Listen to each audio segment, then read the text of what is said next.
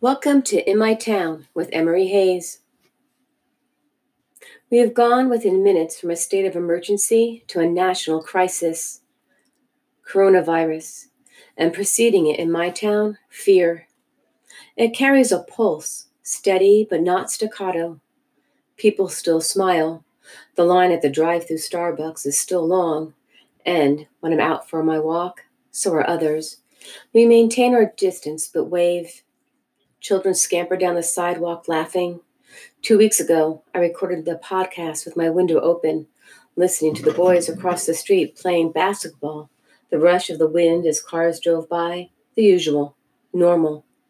But beyond that, all is not right with the world, and it's coming. Or is it? If we're all good, if we're isolating, going to the grocery store once a week, keeping our distance, and then some. I'm a homebody. Long, languid days of reading and writing are a dream come true, and I don't intend to waste the days ahead. There's yard work and rooms to paint, too. A chore we've been ignoring even as we trip over the paint cans set aside in our foyer. There will be more family game nights and movie marathons. I might even soften a bit and allow popcorn in the living room with the new couch and carpet. But before I can relax and enjoy all that, there are thoughts to slay. Worry creeps in, like the fog in the love song of J. Alfred Prufrock, my most favorite poem ever. Thank you, T.S. Eliot. I feel it gathering around my ankles and do my best to climb to high places, to thoughts that are buoyant, hopeful, sustaining. We have a new normal now. It's temporary, even if lengthy. We will flourish within the limits. Today we went in search of toilet paper, children's Motrin, and meat. Not to stockpile, but because we're running low. We went last night too, and two days before that, to all the usual places. But today we stopped at a small drugstore. Divide and conquer. Certainly, a drugstore would have the reserves of pain relievers we needed, and they did. I purchased two bottles in liquid form and a bottle of chewables. Is it enough? I console myself with the thought that every American was haunted by the same words today. At Costco, we picked up the last package of ground beef and the last of the roast beef in the cold case, and a large bag of frozen chicken breasts. At Walmart, I was handed two boxes of baby wipes from a flatbed and was told to go now, everyone gets two. I was happy, but no toilet paper or paper towels anywhere. I ended up with three jumbo packages of napkins and two boxes of facial tissue. I'm good at adapting. I'm flexible and placed a stack of Vanity Fair entertaining quality napkins on the toilet tank. Of the 10 plus hours I spent in stores over the past several days, I noticed that people were kind, patient. There was an undercurrent of anxiety, and in some places the shoppers were so many there was no honoring the six feet of social distance. I decided to limit my grocery shopping to once weekly and to go in the wee hours of morning. I feel better having a plan. Loss has many currents, and I know before I write today that at least one will show up on the page. Remember, during free writes, your internal editor is turned off. Words flow, and you will leave them on the page, where they'll thrive or struggle through their last breath.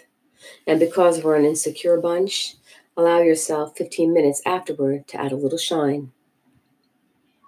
My free write. Adrift.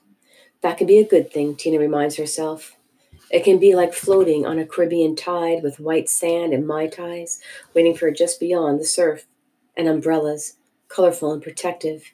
She liked the best of both worlds. She wanted excitement while steeped in safety.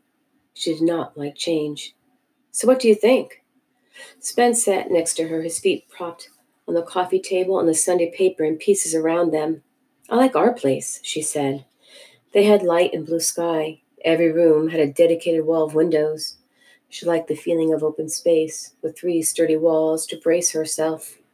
It's too small, he said. He was frowning. She didn't see because looking at him was like being pulled into an undertow. She heard it. A frown made his words just a little heavier, tighter. They were bobbing just a layer above his impatience with the subject. And he was right. They had been looking for months for the right place. Close to work, close enough to friends and family, at least 1,200 square feet, They had just half of that right now. I know, she conceded. She was not good at goodbyes. Her senses engaged at even the hint of loss. Smothered by the scent of lemons, freshly cut and sitting on the counter, a knife beside them, speckled with the pulp of the tart fruit, the memory came back with the sting of citrus in an open cut. At age 11, she had stood in the kitchen as her mother prepared a glass of iced tea while she told Tina that her father was not coming home, nor her brother. A car accident on the way to T ball practice. Tears had run silently down her mother's face. Her eyes were clear but red rimmed, the irises bobbing, looking for mooring a safe berth. For a long time, her mother was like annealed glass, fragile, floating on a foamy sea, a message tucked inside and tightly scrolled. Tina didn't need to read it to know her mother's heart was anchored six feet under. So let's go look at it, Spence suggested. Tina nodded and the remnants of memory scattered. Let's. She stood and the newspapers beside her on the couch rustled. Now? He sat forward, dropping his feet to the carpet. You know I won't go later, she said. You're right. His legs were long, and it took only three strides before he was across their living room and at the threshold to their bedroom. Getting my shoes and jacket. Get my jacket, too, Tina called. She walked past the breakfast bar that separated the kitchen from the living area, picked up a set of car keys and her purse. At the door, she slid into a pair of Uggs. It was March and damp. We don't need those, he said, nodding at the keys. We can take the subway. All the way to Brooklyn? May as well. It'll give us a good idea about commute time. Spence worked at Sloan Kettering, four days on, three off, 12 hour shifts. He was a nurse supervisor. Tina worked several blocks east at the ad offices of Del Rey and Dulce. She wrote the trigger phrases for every ad campaign created at D&D, the words that gripped the heart and pulled hers under. She often wondered why she didn't quit. She opened the door and stepped through it. We already know, she said. Forty minutes, give or take. The subway platform was damp from so many feet trampling through. They climbed the steps, the handrails splattered with rain. The sky came into view in shades of gray, some so pale they were like the feathers of a mourning dove, none as dark as charcoal. The worst of the storm had passed Brooklyn, and when Tina emerged from the stairs, stood on the sidewalk, and turned, she could see sheets of rain over Manhattan. We left just in time, she said. Spence tucked the umbrella under his arm and took her hand in his. Did I tell you it's a two bedroom? With a den, she confirmed, but one bathroom. Double sinks, one shower. You can go first, he promised. And that only made sense. Tina had worked her way down to 20 minutes for hair and makeup. Spence kept his hair short. He was strictly wash and wear. He shaved at night because he liked having a little rough to wear to work in a predominantly woman held field. Why aren't we talking about buying? She wondered aloud, and she remembered wisps of conversations along those lines, woven into talks of rentals and wedding dates. Let's see if we like living in Brooklyn, he suggested. And after that, set a date? The words were slow, tense, crouching close to the carpet. In the past, she'd always felt like he was ready to pounce on her, prod her, knead the way cats do, double fisted, until she gave in not this time. The tension was more about the reception of his words, and behind them, the limp expectation of an answer. August 10th, she said. The date was no surprise to her, but she watched her words press upon him. His breath left his lips quickly, whistling between his teeth. 2020? he asked. Yes, that's this year. I know. How long have you known? One month in, she admitted. One month in? You knew you would marry me on August 10th, 2020, after dating me for one month seven years ago? I'd known the date longer than that. I knew I'd marry you after dating a month. I didn't know the year until right now. Why right now? Because the sky was misting and the clouds were pressing down upon her. Because the sun was swallowed in cotton and the absence of light made the world bleak and moved the future beyond her fingertips. But what she said was, because together we're like fire sometimes, and sometimes we're like the deep currents of a river, cold and swiftly moving. We're like ice cream melting between our fingers and snow on our eyelashes. We're the laughter that comes from tumbling autumn leaves. And I want that.